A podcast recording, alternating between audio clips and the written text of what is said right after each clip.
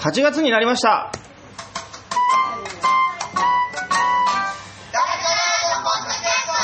えー、お聞きの皆さんどうもいつもありがとうございます。ダルカラードポッドキャストです、えー、今ダルカラポップ第18回本公演福島三部作第1部、えー夜に昇る太陽上演しておる最中であります、えー今日はソワレのステージが、えー終わったので、えー撮ろうと言いで僕一人であ私あの主催の谷健一と言いますけれども、私一人で、えー録音を開始しています。やっぱりねあの俳優さんはいろいろと準備が終わった後にね衣装を解いてメイクを落として、ね、汗を流してっていう、えー準備がいりますから、えーちょっと俳優さんはね時間がかかると思いますけれども私だけ、えーやっております。あの夜に昇る太陽本当にたくさんのお客様にお運びいただきまして、えーもう強烈至極でございます。もう会場ん？開幕の前からはい、えーもう、なんていうんですか、初日の前に全席完売、全ステージ完売してっていうのも初めてですけれども、えーその後も当日券のまあ波がすごいと。で、普通波っていうとね、えー今日は30人来た、あ今日は10人でよかった、あ今日はまた30人だとかないそうですけど、確実に増えていくだけの波っていうことで、もう今日なんかは30人以上いましたね、の方が、えー十数枚の、えー10今日は1枚か2枚か忘れましたけど、えーチケットを、えーこう目指してというか、えもぎ取ろうとして、え抽選に参加してくれておりました。はい、本当にね、全員に見てもらいたいんですけども、えーちょっと外の電車の音がね、入りますから、ちょっと閉めようかなと思って。ちょっと東君と井上君も入りたくなったらいつでも、今行くから。いつでも入ってくれていいからね。はい。でも別にそれゆっくりやっていいからいいから。俳優さんの、行くからいろいろ準備あるだろうからね、そういう。いやーだから僕もなんか主催者であるこうなんというか関係上というか都合上というか、えー道義上というか、えーなんか見過ごすわけにいかなくて当日券の抽選には必ず、えーいてダメだった取れなかったってお客さんにはどうも大変申し訳ありませんでしたっていうことを、えー自分の口から言うようにしておるはおるんですがもう本当に、えー胸が張り裂けんばかりのという感じがいたします。普通ねだって今日までで返したお客さんの数全部足したらもう100人200人じゃ効かない数になっちゃってきてるわけで、えー普段だったらねどうやったらもうちょっとお客さん入んのかななんつって、えー一生懸命考えてるところなのに、えーこんなに毎日、えー盛況でというのも、えーありがたい限りでございます。あお疲れ様でした。お疲れ様です。はい。照明オペレーターの 阿久津さんがお帰りになりました。はい明日2ステージあるからね。早く帰ってほしいですね。ああいやもう喋ることがない。うーん。全くないななかなかないな今日はもう明日を休園日となぜか僕ちょっと先勘違いしてまして。えーやばい、明日、俺、休園日にすごい珍しく、あの、なんですか、健康診断のあの予定を入れたんですよ、朝9時から。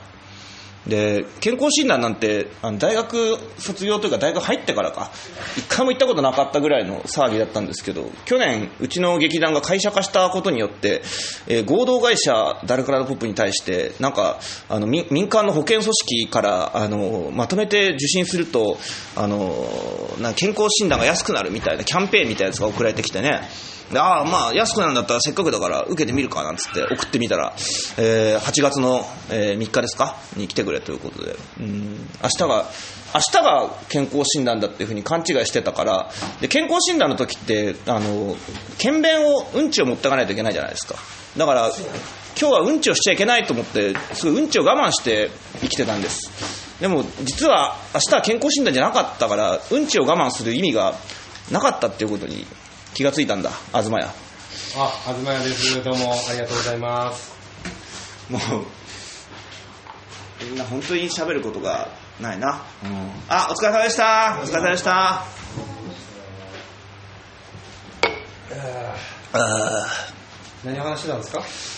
俺が明日健康診断だと勘違いして、あの検便のためにうんちを我慢してたっていう話をしてたああ、で違ったんだ。うん違った明日はねニステだったそうだね。明日はいけないね。明日はいけないうん。ニステだったあさって行ってほしいね。あさって休園日だであさってにめを目指してどういうふうにあのうんちを貯めるか考えないといけないねうんちのね、出しどこってあるからね。だってさうん。毎朝綺麗に出ますっていう人の方が少ないでしょ？多分少ないと思うよ。ねうでも検便の時には持ってかなきゃいけないわけじゃんん。でもしかもビチビチじゃダメなんでしょこんもり型のうんこじゃないとダメなんでしょ 多分多分こんもりじゃなきゃダメだよね、うん、剣できないからね。こっちとしてもさやっぱりなんかあの検便の時ってあのなんか新聞紙とかの上にしたりすんじゃん。なんつうの？流れないところにさ。ああ、はいはい。そう紙とか置いてさ。ああ、そういうことね。そう。その時にべちゃべちゃとだとさこっちとしても嫌だもんね、そうそう。うん、剣できないっていう。いやー。って話してたんだ。なるほどね。うん。まあ、今日はね、あ大原君だ。ラジオ撮ってるよ。撮りたい？いいえ。いいえ？いいえだと。ラジオ撮り終わったらちなみに伊藤さんと一緒に飲みに行くけどそれは行きたい？あ、そんな、あ、ちょっと、あ、来てたね、来てた来てた、うん。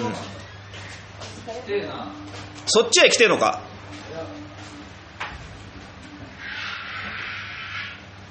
なんかあそこでうちの劇団に喧嘩売ってるバカがいんな雨宿りだな、あいつは。雨宿りが喧嘩売ってんな雨宿りが喧嘩売ってるな。おかしなことしてたなうん雨宿りの渡辺圭介っていう人が、うちの劇団の桃川明の胸をもみしだくっていう喧嘩を売ってたなハレンチだな。うんあ、しかも、やめてない。やめてねえし。あ来た。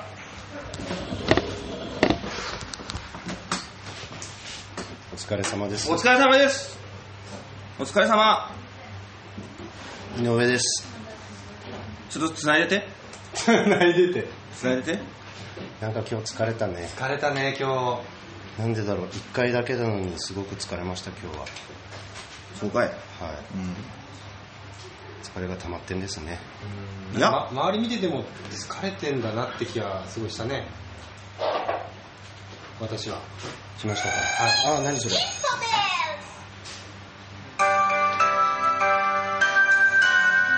あいまいちな感じのやつだったね。ちょっと違ったね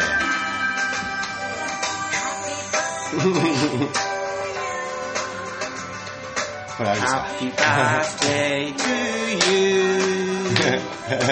Happy birthday dear. 井上くん。Happy birthday to you. ありがとうございます。はい終わり。あ終わり。はい。ちょっとなんか思いのほか感動してしまった今。あ感動した、うんちょっと感動しました。ちょっと、はい。涙腺もろくなってんじゃないの？それはかもね。今日は一日コアメンバーってなんだっていう話で盛り上がりました。だね。うん。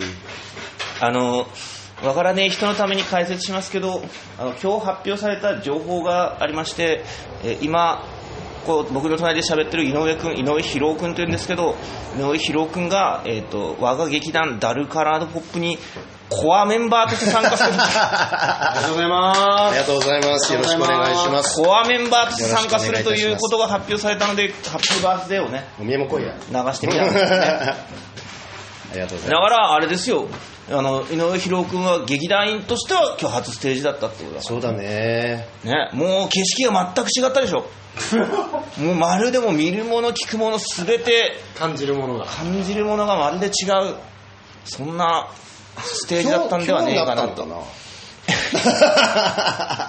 あそこは微妙だよね。ね発表は今日だけどね。そうね。8月1日。まあでも、うん、あの、今日がっていうよりは今回の福島の公演の前に、まあ一応内,、内定というか決まってたんで、今回の作品はちょっと今までの作品とは、まスタンスがあ、なんとなくやっぱり違うもんだなと思って。あやっぱ違う違うもんですか？うんどうですか？なんなんだろうね、やっぱりね、客演で出てた時にもな、なんとなく気分的には劇団員みたいな気でいて、だね。いろいろ受付立ったりしてたものだけれどやっぱり気分なだけで実際は違ったんだなっていうのはすごく感じるね、それはどの辺が具体的に言うとなんか気分というか気持ちの上でなんかね親戚んちと自分ちの違いみたいな感じ。へやっぱり自分ちだと思うんだなっていうふうになんというかね。よくよくね劇団の声のことをホームホームって言い方するけど、でも俺ですら自分の劇団に対してホーム感がほとんどないのにあそう。井上君はあんだね。そうだね。やっぱりほらいろんな多分あれだよ。どこでやってもさうん。作家だったり演出家だったりするとさ、まあ、自分が真ん中にいるっていう感じはあるじゃん。ああそうね、だからやっぱ俳優がね客演していくとどっか、まあ、よくお世話になってるところでもなんかお客さん感っていうのはなんかどっかあってでフリーでやってていつも客演っていう立場でやってるもんだからまあねダルカラとかは、まあ、いっぱい出させてもらってるからあの中では親戚んちみたいな感じの感覚だったけどやっぱり自分ちになるっていうのはなんか随分気恥ずかしいものもあったりするし、なるほどね、うん、違うなっていうのは。やっぱ俳優ならではだよねきっとね。うん多分そうだね。エイティはだってホームだって感じあるでしょホームっていうよりはやっぱり劇団員と一緒に作ってるとやっぱ見慣れた顔だなっていうのはうんうん。ありますよな、見慣れた顔なだけじゃん。見慣れた顔なだけじゃんそれ。でもほらなんちゅうの何年にもわたって何回も一緒に共演するっていうのってやっぱり劇団だからあるっていうか。そうないもんね。あるよ客演先ではそうないもんね。もうちょっとなんかこの流れで言ったらさ感動的な話になるかなと思ったけど、見慣れた顔だなぐら ああ感動は別にしたことはないね、ねえが。あそう。俺はけどねけどね感じっことあんだよ。それはある。感動みたいなやつを、それこそそのまあ作家とあれ作家演出家と俳優っていう関係の場合って作家演出家が何かを作って、えー俳優さんにやってもらう、作家演出家が何かをプランして君に似合うと思うみたいなこういう回路がこっちから投げボールを投げる回路の方が最初は普通多いんだよね、それがだんだんね回数が増えてくると逆にこっちの方がボールをもらうことが増えてくる感じがするのね。へえなんかいいことな風な感じいいこと風だべ？言うね。だから、おとついぐらいのダメ出しで桃花に言ってたと思うけど、俺はこんな役書いた覚えがない。ね、豊なんてこんな人物では願ったはずだと。別の人 別の人が別の人みたいなな、そう、別の人が出てきたっつって、でも、元はといえば、なんか、あ、桃花が、あの、人形をバチバチぶち殺したら面白いだろうな、みたいなこととか、なんか、あ、敬語の最中にね、フェルト、フェルトで小道具を作ろうってやって言われた時に、最 初はどうしようって思ったけど、あ、桃花だったら意外と面白いかもな、みたいな感じが湧いてくるっていうのは、これ長年一緒にやってっから、向こうから、なんかボールが飛んできて、でそれによって僕の作風自体が、ちょっと変化してるっていう、いい例だと思うのね。でなんかね今回の作品もダルカラで劇団でやってなかったらだいぶ違う作品になってるよちねげえちげえ。ね全然違うまず作品になまずだけど人形劇パートのテイストが随分変わってたと思うね、うんだからやっぱりねあの今いうちのしかもうちの劇団昔はさ女劇団だ女劇団だって言ってたのにさ今桃花だけになっちゃったよ。本当だ。いや今回出てんのね。今回出てるのはね、まあ、お休み中の人とかね、うん。永久欠番みたいになってる人とかね。もう入れ入れたりするとまあいろいろ誰とは言えないけどいいけどでもそのガールズの雰囲気が桃花だけになったことでやっぱ変わったんだようね、ん。あとあとおっさんだもんね。ガラッと変わったねそこは。桃花も根っこの部分では粘着質でメンヘラ気質なんだけどあの他の女子がさすごい表だって粘着質でメンヘラ気質の人が多かったからね。そんなこと言っていいの？いいのいいの。これラジオだから。これ何を言ってもいいラジオだコアな人しか聞いてない。コアメンバーしか聞いてないから。そう だから桃花だけになったことによって作風がすごいカラッと明るくなったというかうん。じめっとした部分がね減ってきたなっていう気がするんだよね。だいぶないよ今回なるほどなるほどだから演劇の頃から考えてみたらねえんだよね。そう。いうじめっとした感じっての。うんうん。そうだね。そうかあの時も劇団員のそう桃花しかいなかった。ちゃんだけだったもんね。でリナが出れるようにと思ってなんか車椅子の子を出したりとかしたけどね、結局出なかったからね、夏美やりたあなっちゃんいったじゃん。夏美はもう夏美はもうあいつジメット担当だったんだって世界観的に。りやすくそういう担当うんだったねずっとずっとなんか悲壮な悲壮なことばっかりやらされてたもんな夏美な。不幸な状況と不幸な 最初から不幸な状況に置かれて最終的におっぱいもまれるっていうもうどうしようもない不幸さの中に。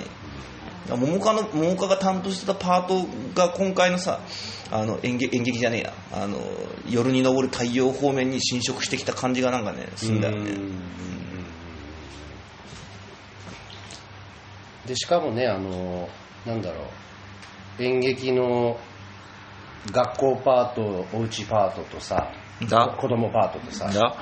今回のねあの大人パート人形劇パートのね感じもなんか劇団のなんつうの基本形みたいな感じでね、ね。いやーすなんかなだからそういうのが好きなんだなって実感するよ、うん、本当にあの幼児幼児的な発想をしてる人間なんだなっていうふうに最近よく思う。それはまあみんな知ってるよね。うん。違うよすごい真剣にそれを考えることがあって、最近なんか、ねね、寝る前になぜか松尾鈴木さんの小説とかエッセイとかを読んでたりしてたの。ねらしくねえな。らしくねえでしょ。俺けど好きなんだ。よ松尾さんも。好きなんだよ。そんな風に見えねえと思う。ずっとももちゃんの話してたんだよ今。なんで？悪口何の悪口？ももちゃんの悪口。桃花のせいで劇団の作風がおかしくなったっていう。嘘だ！なわけねまあ結果褒めてたっていうことだよ おかしくなったの？昔なった。よ。真面目にやろかしたから。小道具全部フェルトになっちゃうし。ね。リアルな犬でワンワンえねえ。うんなんだっけ？何の話してんだっけ？ああ松尾さんのそう、ん松尾鈴木の最近最近この間芥川賞にエントリーしてた小説読んだりだとか、それが面白かったからなんか読んでなかったエッセイ集読んだりとかしてたんだけど、そしたらやっぱりちっちゃい頃受けたなんかクラスの中でのいじめっていうかなんか暴力沙汰みたいなやつがすごい自分のその作品の中に出てくると突発的なあの得体の知らない暴力にすごいなんか結びついてるみたいなことをなんかさらっと書いてたりしたんだよね、あそうだよなと。俺考えてみれば自分の作品で暴力って書いたことあんまりないもんなと思って。そうだね。本当だね。ね、その割にさなんかなんつうの子供とかあの犬とかさ猫とか今回だったら人形とかは出したがるっていうのは牧歌的なね。牧歌的なやつは。牛も。牛も。牛もその一つ、うん、いや牛が出る瞬間毎回面白いなあれね。本当に。受けても面白いし 受けなくても面白いんだよねうんあれね。すごい。変な空気背筋がゾッとするもんね受けなかった時、うん。牛が。そうだよ。あれで牛で受けなくてその後結構長ゼリがあるっていうこのプレッシャー。受けなかった時のプレッシャーたるや。しあんま工夫できなくてさ。ょうがないでしょ。マスクがすごいから、そうね。オラが今日ちょっとあの上演中に妄想したことがあってちょっと多分やんねえと思うけどもしもしかしたら2年後ぐらいに東に誘うかもしんねえから、ちょっと2人であのコントをやろう一回。おおああコント公演。そうコント公演。カカフカがコアメンバーとして。高倉がもう対談してますから私は。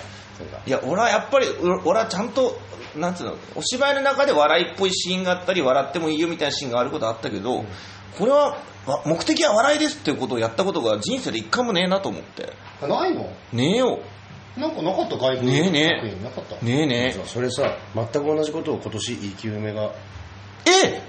安安井淳平に前川智弘がコントを教わるっていうえ番外公演があるえじゃあ同じじゃん。同じ同じ。いやーそうですか。勝てますか安井君に。いやー安井さんは結構強敵だよ だって芸人だもん。芸人さん。芸人だもんね。俺は芸人ではない。コント俳優。いやいや、本当ないよ。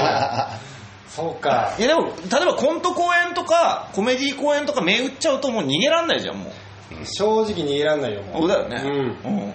それで見に来てなんかしんみりいい話だったなって言っても負けは負けでしょ。その演劇笑いが基準だから。ごまかさないというかね。そうそうそうそうそう。ドラマでごまかさないそうそうそうそうそう。いやー、そうですか。まあ、おや面白いとは思うけど、やってみても。いや一回やんねっきゃなんねえかなと思って。じゃあそれ炎上やるわ。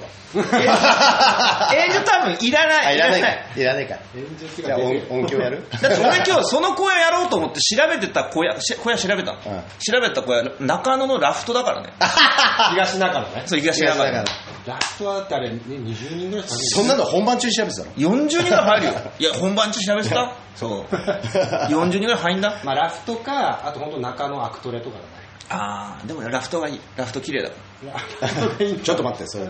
C ら何？いやいやアクトレが汚いってこと？で言ったかなと思って。いいんだよこの私は。何言っても。いいことだから。まあそうですね。ん。いいじゃないそれ。挽回公演でやったら。そう。だから。あいつ出すあいつもデックもね、うん。うんあもう帰りたいの？あれ選択す選択あ、どうぞ今宮地君です。次元だ俺は今日は井上君が参加してるスペシャルだからちゃんとインタビューしようと思ってあ。質問をねちゃんとねと。メモこのポータブルメモライターポメラにねちゃんとねあね。あの書き記したんだ。これい。いいでしょ？これ欲しいの。まあ、この機能は全部パソコンには入るけどね。これ起動が早いんだ、そうね。起動がすぐ起動するか。らうん。でも、はいそう。まずはここからちゃんと聞く聞くべと思ったのが、やっぱ入ることにうんなったいきさつというか経緯というか、うん。ね、そこのところ皆さんきっと疑問に思われてるでしょうからそうだよね。井上さんのお口から。いやなんかこれまあララジオだからいいっていうかあちょっと長長くなるかもしれないけど、最初にさエキ知ってるかどうかわかんないけどあの僕と谷君が出会ったのは2010年の12月末なんですね、はいはい。あの谷君が7日間かける7時間ワークショップっていうのを2010年の年末から2011年の年始にかけてやってね。まあ、最終日に劇場でそのワークショップの成果を発表するみたいな、あのワークショップがあって、まあ、今自分でやってるあのユニットユニットという企画のアクターズプレイグラウンドアクターズプレイグラウンドのやり方っていうのは実はそこからちょっとヒントを得て1週間やって最後に、まあ、劇場でじゃないけどあのちょっと発表するみたいなのを、まあ、もらってるようなあのやつで最初に出会って出会って2日目に来年の夏の公演をやるので出てくださいって言ってもらってでその時まあマクベスだったんでね最初ね、最初はね。最初ね。そうマクベスで、マクベスのなんかあのやってくださいっつって2日目あって2日目に言われて。で、まあ、その時参加費が安かったからあの行ってみてその前にダルカルの作品も見たことがなかったから、で谷君の悪い噂もいっぱい聞いてたし。まあ行ってみてえ嫌だったらもうやめてもいいやっていう感じで1日目行ったら楽しくて2日目行ったらそういうふうに言ってもらって。で年明けたその年年またぎでやってて元旦かなんかお休みだったんだけどその元旦にあの、まあ、前にあの所属することになってたあの箱庭演舞局っていう劇団に、まあ、一度入ったんですけどもそのその発表が1月1日でその発表があって年始に会った時になんだ井上なんだ井上君あの時は井上さんだね。井上さんかね、ううん。ん。そうだね。ここに演舞局に入るんだねっつって。僕はー僕は劇団に入入ろうよさそうかと思ってたのにってもうだから出会って4日目に言ってもらって。あれはショックだった、うんありがたいて、ね俺は箱庭演舞局の俳優に女を寝取られてっからちょっと待ってよそんなこと言っちゃったちょっと待ってそんなこと寝取られたしかも割と直直後だからねその時ね。そうですね。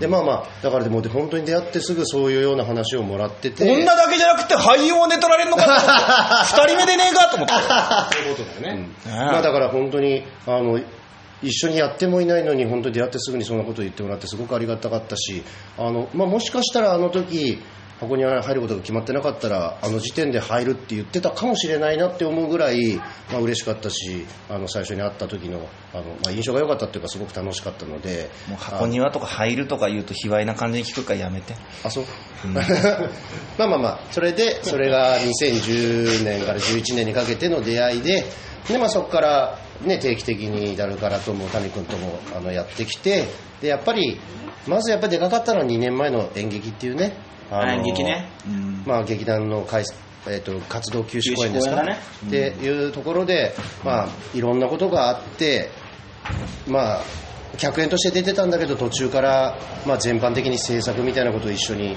あの劇団と一緒にやるみたいなことをやって結構その劇団のお手伝いというか仕事を一緒にやるようになって受付にも立ったりしてやってる時にあなんかあこれはもう本当に劇団員みたいな気分だなみたいなのがあり。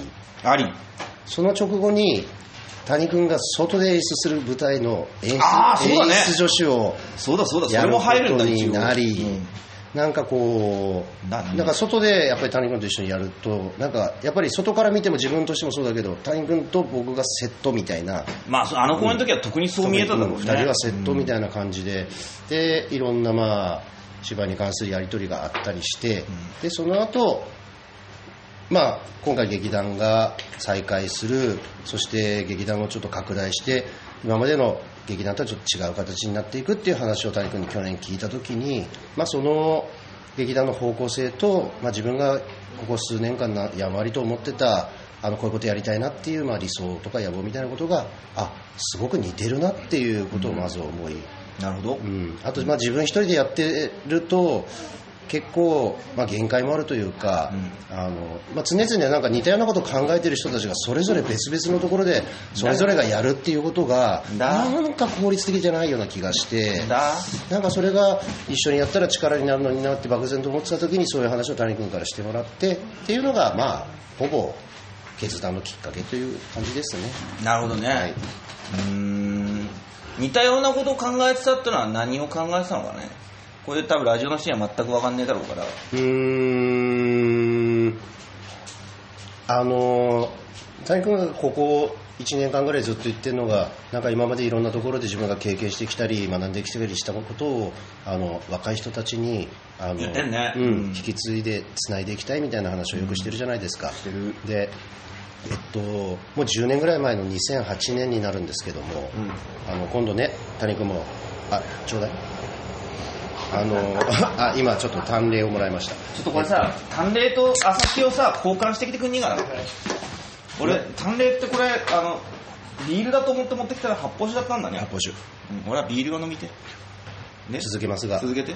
10年前にねあの今度あの谷君がリーディングで一緒にやるあの手塚徹さんに演出をしてもらったことがあったんです、うん。でその時に、えっと、もう本当に始まって稽古が始まって数日くらいしか経ってない時に手塚さんにあの稽古後呼び止められてはでその時にうん「井上君」っつってうん「僕は僕と君は似ているんだ」ってまず言われたの。へえ。僕と君はすごく似ているんだと。僕はこの1ヶ月間をかけて僕の持っている演劇の全てを君に伝えると。えー、すごいでねその代わりいつかあのでそれはねその、で1個しか持ってこね1個しかなかったしそれで？うん、僕はすごく演劇の神様に愛されて生きてきたと。そう。で今まではもう自分の考えてることっていうのは自分一人で独り占めしてあのやっていきたいと思ったんだけどでもなんか年を重ねるにつけねこうなんていうかこうすごく孤独になるっていうか自分が一緒にやりたいと思う俳優さんがどんどん減減っていってしまったと、うん。うん。すごい素晴らしいと思ってた俳優さんも辞めていったりみたいな、であの今まで演劇の神様にいろいろと良くしてもらったその恩をもう返さなきゃいけない年になってきたなと。思ってあの僕はとりあえずこの1ヶ月間かけて井上君にそれを全て伝えるから井上君もいつかそういう時期が来たらどんどん若い人にそれを伝えてあげてって言われたことがあったの。それも10年前なんだけど。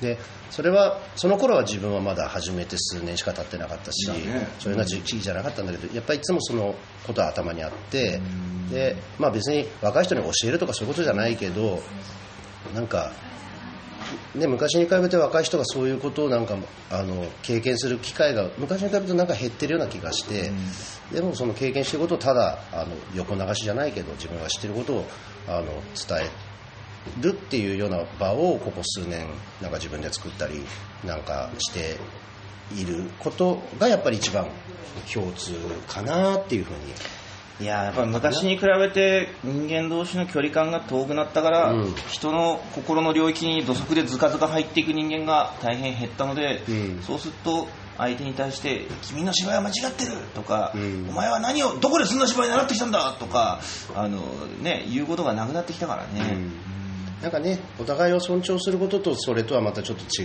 うことだったりする気がするしね。なんかちゃんとちゃんとなんかあのなぜかこう目指すべき方向が一緒なのであればそのためにはあの喧嘩をしてもいいしお互い傷つけ合ってもいいんじゃないかっていうのもちょっとある人からあの教わったりしたことであ本当にその通りだなと思って、えいや俺は先輩がちゃんと先輩面するって大事なことだなっていうふうにね、ーそれってすごく責任を取ることだしね。だね。うん。だね。そういうことやんない方がね楽は楽だから。だそれが一番のきっかけでで実際なんか今回の稽古の中でまあオーディションでねあの取った取ら取ったっていうかあのオーディションで選んだ若手4人たちに対してみんなであだこだ言ってで実際そういうことがなんていうか現実に起こってねだ。あれだけの責任を彼らに与えてそれがちゃんといい方向に進んでいってっていうことをやっぱり目の当たりにもしたしだなんかああこれはとても素晴らしいことというか自分がやりたいことと一緒だなっていうのがあのでかかったです。なるほどね。で、まあ、正直さあの今の小劇場と、まあ、劇団ってそういうもんだろうけど、まあ、作家と主催とさ主催と作家と演出家が、やっぱり全部一人がそれを背負ってやってる、まあ、プロデューサーも背負ってることになるけどそれそういう団体っていうのはもう完璧なワンマンというか一人に強大な権力があってだから劇団っていうものはやっぱり俳優からしてみたらあんまり居心地のいい場所じゃないなっていうふうにずっと思ってきたんだけどもなんか谷君自身もそういうところから変わっていこうとしてるのをすごく今回の稽古の中で感じたのであこれはなんか面白い組織になるんじゃないかっていう期待の中で、えーおります。なるほどね俺はもうだからこれからねこの劇団をねどんどんどんどん今まで以上にねあのワンマンっぽくしていこうかなと思って。何だと。違う違う。ワンマンっぽくやってる部分とだからね何歳だろうな。セクションが分かれてくればいいと思うのうんうん。あこれは谷案件だなっていう。やつうそうそう。そうそうそう。あこれはなんか違う案件だなっていうやつと、これはもう誰のものだか分からん案件みたいなやつと、とかいうふうにねなってくるとそれぐらいねなんか裾野が広がっていくといいなと思うね。あとなんかやっぱり作家とか演出家とか主催っていう立場と俳優っていう立場っていうのはもちろん力を合わせて同じ作品を作っていくっていう意味では同じ方向を向いてるけどある部分に関してはちょっと相対する立場だったりするところもあるような気がしていてでちゃんとそれをお互い喧嘩しながらあのねあのどっちかにこう偏っていかないような感じになったらなんかすごく健全なんじゃないかなっていうのをすごく思っているかな。なんだめなけどその喧嘩も辞さないみたいなことがそれは立派な心構えな気がするけど、ん俺多分この先もう誰とも喧嘩しない気がするんだよねあいいことじゃないですよ。だってなんだろう話し合いだからさ、うん普通に俺はこう思ってて君はそう思うのかい、なるほど意見が違うなって言ったって別にそこでね怒り怒鳴り合いにはならねえわけだからそうね。ねそういう意味では喧嘩はしてないよね。いやよ井上君とはしてねえと思うし、俺がだから木場さん以外だね喧嘩してない。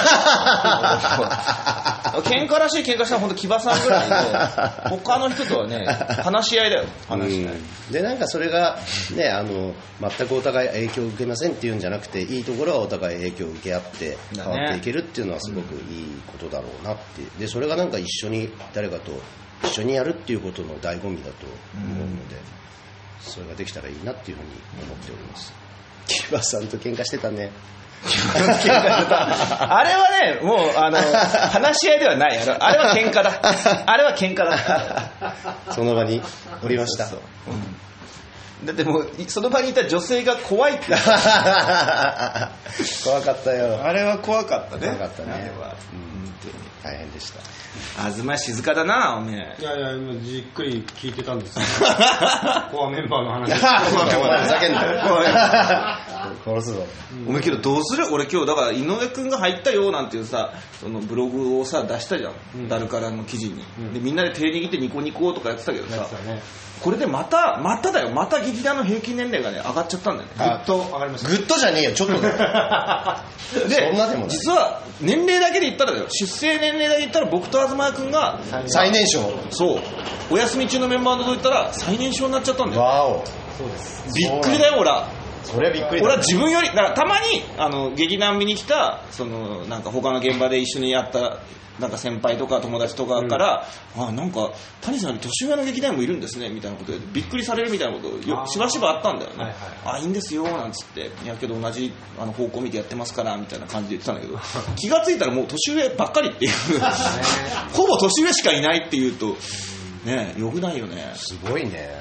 でも若い人も入れなきゃね。あでもあのだから実はその1000人計画の話に入ってくると、うん。まだ入ってくるんだけどね、うんじゃあちょっと次のトピックいこうか、うん。次ちょっとトピックあのあのなんだこれ週刊誌の記事っぽくなってるから、うん。それ言った後に、うん。えっ、とあのじフリートークでいいから、うん。えっ、と46歳劇団に入るかっこ長続きしない井上君って書いてあるんだけど。あ今ねその話しようと思ってたんだよ もうなんか酔っ払ってきたしラジオでいいってことみいいたいなんだよここ、うん。長続きしないんですね。長続きしねえがねあのね長続きししたこともあるんだよ昔。そのあ。あの劇団とかじゃないけどさ、あのこの人生ね。だ何が一番長続きしたの？あの大学生時代の塾にああ塾ね。言ってたね、うん。うん言ってたね。9年9年。伝説の教師。そうであの本当に伝説の教師でした。日本一の教師だと思ってました自分でも、まあ、それそういうのはやっぱり長続きするんだけどそのでも会社勤めは2年しか続かなかった。会社2年。はい、でその後もなんか実は劇団所属ってじ3回目なんです。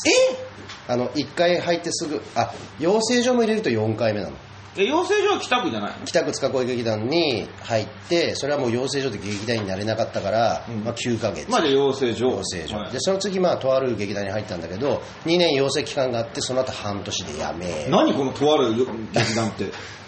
知らなかったんだけど。知らなかった、うん知らなかっうんまああのとあるところで。たこれとあるの方がいい 言っても面白いに面白いにならないんだっていや全然面白いくないの。あそうか。じゃあじゃあ。面白くないってのも失礼だけど。じゃあじゃあ伏せとこう。面白いにならないやつは伏せそう、まあ、そこではね実はね日本のことをたたくさん学びまして日舞だとか落語だとかあの狂言だとかっていうのをな学学んだりして。となんだべ。そこでね歌舞伎とかも好きになったりししたんですだからすごくたくさんのことを教えてもらったんだけども、まあ、それも劇団になって半年で辞めまして。でそれからしばらく経ってさっきも話に出た箱庭演舞局に入ってでその時は箱庭は一応劇団の所属ってことでだけで言えば1年半で辞めてしまい何だったんだあれ。でその後まあとあるプロダクション所属あプロダクションそうそうそうまあそれは1年一年でねあの今日お会いね。ここでお会いしたんですけどあのえ？アゴアゴラ劇場にあの見にいらしたんじゃなかったんだ上の事務所行ったらお会いして、みたいな感じでちょっと最近ねすぐあの離婚みたいなことが続いているので今回はぜひともあの長い絵になればいいなというふうに。本当にこもちろんだよ。いや心の底から本当に思ってそれもやっぱり悩むあの実際決断するにあたって悩む対象であのやっぱり後々あのそういうような問題が出てくるならばあのもう最初からその、うん、予想できてることもあるしこういうことはやっぱ解決しておきたいなみたいなことはあったからあのっていうふうに思ってたんだけどやっぱり意外と劇場型の人間なんで なんかこうあもうはいいかもって思ってもなんかまあいいやって後先考えず決断したところも最終的にはあります。いや意外とっていうか劇場型の人間だよね。そう劇場型であん。のそういうなんかこう突発的に決めたことはあの基本的に間違ってないっていうもう人生観があって。いやすごいよだから入ってすぐ辞めたりしたしてはいるけど全部間違ったとは思ってないの。あのそう全全部間違ってないというふうに思って。まあ、会社辞めたのとかもあのある日突然どうしようと思ってもその日のうちに辞めるって決めてあのその後1週間後に辞めたっていう。あ早いね。決断早いんですよ。やること早いんです。なのであのそうですね。今回は長続きしたいです。それはみんな思ってます。うん、うん、でもなんか大丈夫な気がしてんだよね。そのなんかちゃんとあのちゃんと議論ができるなっていうのもすごく思ったので でもそんなこと言ったら別にね前の所属の事務所だってその前の所属の劇団だって議論はできたんでねえのと思うんだけどあんまり議論にならなかったんだね。うーん。なんかちょっと時期が違ったりねなんかこう理想が違ったりとかっていうことがきっとあったんだろうね。なん。かそうそう。そうです。大丈夫な気がしています今回は、なんか東屋補足ある？いやない。ないか。うん。あそうか。ないか。じゃあしょうがねえな。まあでもねこの7年の間にその第2期ダルカラに入った劇団員たちのあの苦労をあの客演として肌から見てるので そうだね。そう、まあ、それをこれからね自分もしていくのかなっていうふうに思うとあれですが。でもなんかやっぱり前回の演劇と今回のね1961年夜に昇る太陽がなんかやっぱり自分の中ですごく大切な作品になったっていうこともやっぱり当たり前だけどでかくてうん。なんだろう。すごく好きなんです前回の作品も今回の作品も。あよかったね。それはもうあの、ね、実際作っていくプロセスももちろんいろんな問題はあるにせよあの大変だったけどすごく良かったしやっぱり今日とかもあそうね今日劇団になってあのちょっと思い入れがあったとしたら今日のやっぱり当日券に集まってくださった人たちのあの数を見た時にちょっと ちょっとグッとくるものがあった。あのね。親戚の家にいっぱい来るんじゃなくて自分家にやってきてくれた。自分家にいっぱい来たってね。そう。そのことはすごくグッときました。はい。なるほどね、じゃそんないっぱいあるのトピック？ああるよもう次最後だけど、結構喋ったよ、いやけどまだ30分いってねえべあ39分いってる。じゃあ最後これあのシンプルなやつだから、はい。あのなんであの入ってみての野心というか、うん。この先のなんていうんですか？あの心意気みたいななんていうんですか？なんつうの？日本初心表明？初心表明でもなくてさなんつうの？言うじゃんこういう時意気込み？意気込みそう意気込み。そうそう、うん。意気込み。意気込み。高齢化劇団だもんこれ。意気込みっていう単語が出てこない劇作家っていう。劇作家なのに意気込み出てこない。酔っ払ってるもんね。酔っ払ってっからね、うん、野心ってちょっとね大げさだから。まあ野心でもいいし意気込みでもいいしね。どちらかで、なんか一つはっきりしてるのは、うん。あのこれさっき言った話ともちょっと重なるけれど、やっぱり今たくさんの劇団があるけれど、そのまあ、主催プロデューサー作演出っていうのを、まあ、基本一人が兼ねているじゃないですか、だね。まあ、そうじゃない、ね、チョコレートケーキで作演出が別だとかあーねあと例えばハイリンドとかあのモダンスイマーズとかあの俳優が主催をしているような角田とかもそうだ、うん、そういうところとかはあのすごくいいあのバランスになってるなと思ってすごく羨ましく思ったりするけれど。でも少なくともダルカラダ・ポップはそれを一人が兼ねている中でやっぱりなんかすごく自分は俳優ってもののえっと権利とその裏その、ま、全く逆の意味で責任。なんか例えばプロデューサーじゃないからあの責任が少なくて済んでたりうるさいな。今すごい真面目な話してんだよ。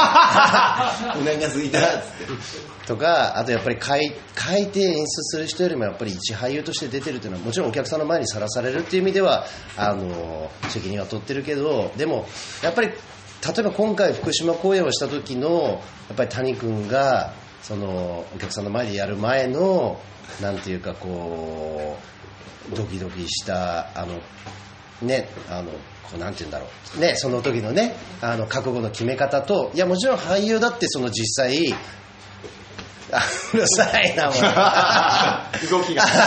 桃花の動きがうるさい。ね、俳優だって、もちろんその、ね、その人の前でやることの、その、責任感っていうのはあるけど、やっぱり、実際問題、タリコの方がやっぱりそれは、確実に大きいと思うんですよ、その責任っていうのは。で、でだから何が言いたいかっていうとやっぱり俳優ももっとそのことに対して責任をどんどん取っていかなきゃいけないしでその裏側にあるその権利みたいなことも同じだけれどもそのなんプレゼンスというかこの集団の中で創作活動をしていくときにあのなんか俳優ってものが同じように対等な立場で作家なり演出家なり主催なプロデューサーなりっていうものといられるような集団になればいいなありがとうございます、うん、種しかないんだってもう一個。っていうのはなんかあのまあやっぱり自分がいるホームグラウンドの中でやっぱり自分がそういうことが実現できたらいいなっていうのがやっぱり一つありますね。でもう一個はやっぱりあの前回やったことや今回やってることみたいなことがそのまま引き続きこのなんというかあの毎回毎回同じような思いで同じようなクオリティであの一人一人がやりながら成長していってどんどんいい作品ができてあの本当にたくさんのお客さんが集まってくれるあの劇団になったらいいなっていうのは、まあ、自分の家なのでそういうふうには思いますしあとは今回みたいにもう息のいい若者たちがたくさん集まってでやっぱり若者がいると現場もね活気づくしあの基本的に若者が好きなので若者がいると刺激も受けてあの何くそとも思うしあのそういううんおっさんばっかりのおっさんおばさんだけの劇団じゃなくて若い人たちも一緒にやっていくね、あのすごく息のいい団体であのよどよどまないあのだ組織であのいけたらいいなと思ってるしそれがなんかじ実現できそうな気がしたから入ったっていうのもあるしなんかそういう感じです。どうだよ 東屋？これ東屋？意気込みって言われたらねこんだけ喋れんだよ。もうこれこれあのねこれ僕もよく人から言われるんだけどやっぱりね喋れるっていうのは能力ですから。そうです。そう僕なんか人前で喋るのがなんか当然だと思ってるからバーッと喋ってるけどでそういう立場だしね。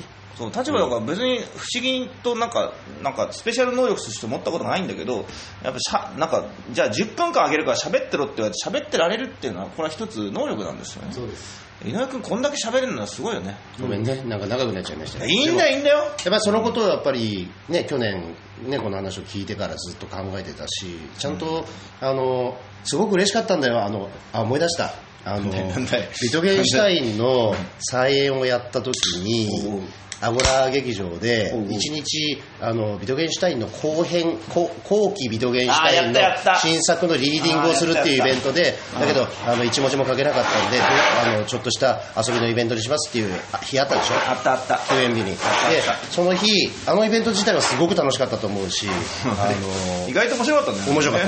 で忘れられない日なんだけどあの帰り道に谷君がいきなり電車の中で山手線の中でところで井上君なんかアクターズプライグラウンドっていうなんかことを始めたらしいじゃないですかと、で今から5分間で山手線の中でそのことについて僕に説明をしてくださいって言った覚えてないかもしれないけど。覚えてねそう。でその時にあのあこんな風に興味を持ってくれてんだっていうのがすごく嬉しくって。でわーわーわーわーなんか渋谷からえーっと新宿までの間で話してたらあ井上君ちょっとこれはこの時間じゃ足りないねっつってあの谷君がその時ひ東池袋に住んでたから池袋まで行くはずだったのに新宿で降りて一緒に朝まで飲んだのよあの日。そうだ。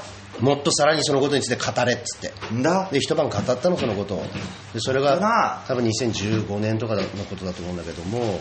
でやっぱりそのことに興味を持って話を聞いてくれたことがまず嬉しかったしあのであの時もあそうだなそうだなっていうあの時あの時っていうかあの企画自体が俳優から演出家やプロデューサーに対してのあの革命みたいなのを思ってたからあの反旗を翻したぐらいに思ってた。喧嘩を売ったつもりでやったのにあ演出家だったりプロデューサーだったりする立場の人があそれこそさっきは名前も出てた伊藤さんとかもすごくなんか応援してくれたりしてなんかすごく嬉しくてでそれがあって去年あのおそらく僕がやりたいことと稲君のそのプレイグラウンドでやってることっていうのは近いんじゃないかっていうことを言ってくれて確かにそれが近くてだったら一緒にやらないかいって言ってくれたのがやっぱりまあ忘れられないことだったな。どうだ東や こんだけ喋れたから喋れるのは能力喋れるのは能力だから。ね。井上番組を別に ダルカラ別番組をね立ててね。そうそうそう。全然いけるね。それこそなんかしっとりしたジャズとかかけながらなんか似合いそうなね。いいじゃないですか。感じだけどね。だからその自分で始めたそのアクターズプレイグラウンドってあの企画というかあのなんかっていうのは、まあ、あれはもうあの無形の、ね、理想をなんか体現したユニットみたいなもんなんであの別に自分が上で一番トップに立ってやる必要はないっていうのは前から言っててだからまあ今後今後どうなるか分かんないけど多分ダルカラードポップの一組織として吸収合併みたいにされるんじゃないかなっていうふうに思ってます 自分では。うん。いやそうしよう。ん、一緒にやったらいいんだもんだって同じこと思ってんだから。うだよ。うん。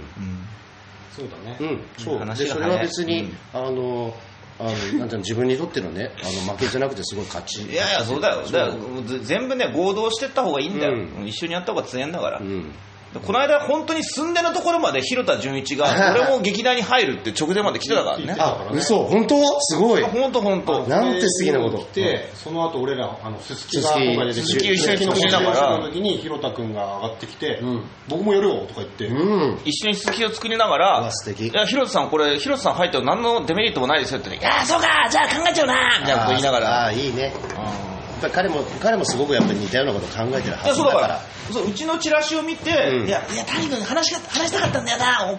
全く同じこと考えてると思うの。みたいなことうんうん。言ってたからうん。そう。なんか自分のねそのアクターズプレイグラウンドやってた時も最初の2回はスタジオ空洞を使わせてもらったのね。あであの平田君のあの、まあ、雨宿りの持ってる稽古場使わせてもらった時に1回あのなんかこうなスタジオの内見みたいなので、あの来て来てて、うん。で広田君とタバコ吸い吸外で喋ってた時に別にそんな特に面識ないんだよ、映画太郎に。はいはいまあ、おお互いきっと知ってるだろうけど、僕まあこっちは知ってるけど、その時に、まあ、こういう企画を俳優さんがやるっていうのはすごくいいことだと思いますって、昼太郎に言ってくれたことがすごく忘れられなくて、ああ、すごいいいね。もうね、これ作家演出家の目線で言うんだけど、俳優たちで勝手に企画を立てて、うん。あの作な作をお願いしますとか、うん。演出をお願いしますって言われた方が、うん。どれだけ楽か、うんうん。もうどっちかっていうとそっちの方がそうだね。いいんだよね、うん。我々の職業って変な職業で、ん。俺が作演をやるぞとか言って、勝手に俺は面白いと思うって言って、うん。でまだ本もできてないし演出もしてないのにあの君にやってもらいたい出てもらいたいって言って、どんな役ですかって言ってうんそれはまだ言えないみたいな。言いながらなんかね決まってもねえのにとりあえず人だけ集めてみたいなことをさやるじゃない、であれを僕らが好きでやってるかっていうと別にそうでもないんだよね、本当だったらあのこういう戯曲を上演したいので演出してくれませんかって呼ばれたり、あるいはあの演出が決まってるんですけどこんな本を、うん。あの世の中に作りたいなと思ってて書いてくれませんかって言われた方が我々としてもモチベーションは上がる、うん、そうだよ、そりゃそうだよ。俳優だって一緒だもん。俳優だって一緒だもん、同じこと。ね、なかなか我々には言ってくれる人いないから、自分で「やります俺!」って言って、あのやるっていうすごい恥ずかしい思いをね常にやり続けてるっていう。あ千葉さんお疲れ、うん、お疲れ様です。えそうだね。だから、そういう意味で、なんか谷君が今まで、なんかそういう、まあね、劇団の普通の形みたいな感じで全部谷君がやってたことを、なんかやっぱり自分も含めて、我々俳優がこれから、なんかね、別の形であの変わってね、やっていけたら、いろいろ変わってくんだろうなと思ったりしてます、みんな働くしね、まあどこの劇団もそうだろうけど、ダラカラドポップの劇団たちはみんな働き者なんです、本当に。うちの劇団ある？あるの？なんで劇団？え？あ、か？なんだろう？か？夏季空気あったなまあ夏季空気あったしかないだろうな。ー働かないんだ。まあどう考えてもそうだろう あんな劇団。ダメな集団だ。えー、そう？はい。じゃあダルカラのポッドキャストではお便りを募集しております、えー、募集しております。DC ポップレイディオアットマーク Gmail.com まで。全然最近お便り来なくなっちゃったもんね大丈夫？不人気劇団になってない？だからなりつつあんだよ。本ちょっとラジオちょっと最近いい加減にやりすぎてっから。当飲み屋でね、なんかうるさいとこでも撮ったもんね、なんか一回。ね8分ぐらいね。あ、あのうるさい時が、あの劇団員にならないかっていうちょっとね、詰めた話をしてた夜でした。ああ ネタばらし。うん。ちょっと谷君に、ちょっと今から飲もうっつって話した時でした。ちゃんとちゃんと今回はちゃんと井上君が加入した日に収録してでもこのままアップロードするので、はい。はい。やっぱりその辺をねちゃんときちんきちんとやっていくってことが大事ですから。そうですね。はい、それじゃあ、はい。あのまあ、お便り何個もお待ちしておりますし、はい。福島三部作が今週であの終了しますので、ね。あのまた終わっちゃそううね実はダルカラ的にはあの休眠というかしばらく話題がない時期になりますので、はい。あの今回の作品の感想だったり、あるいはこの新入りに対するあなんかねあの激励でもアドバイスでもメッセージでもあればはい。いただきたいなと思います。それではダルカラドポッドキャストでした。はい。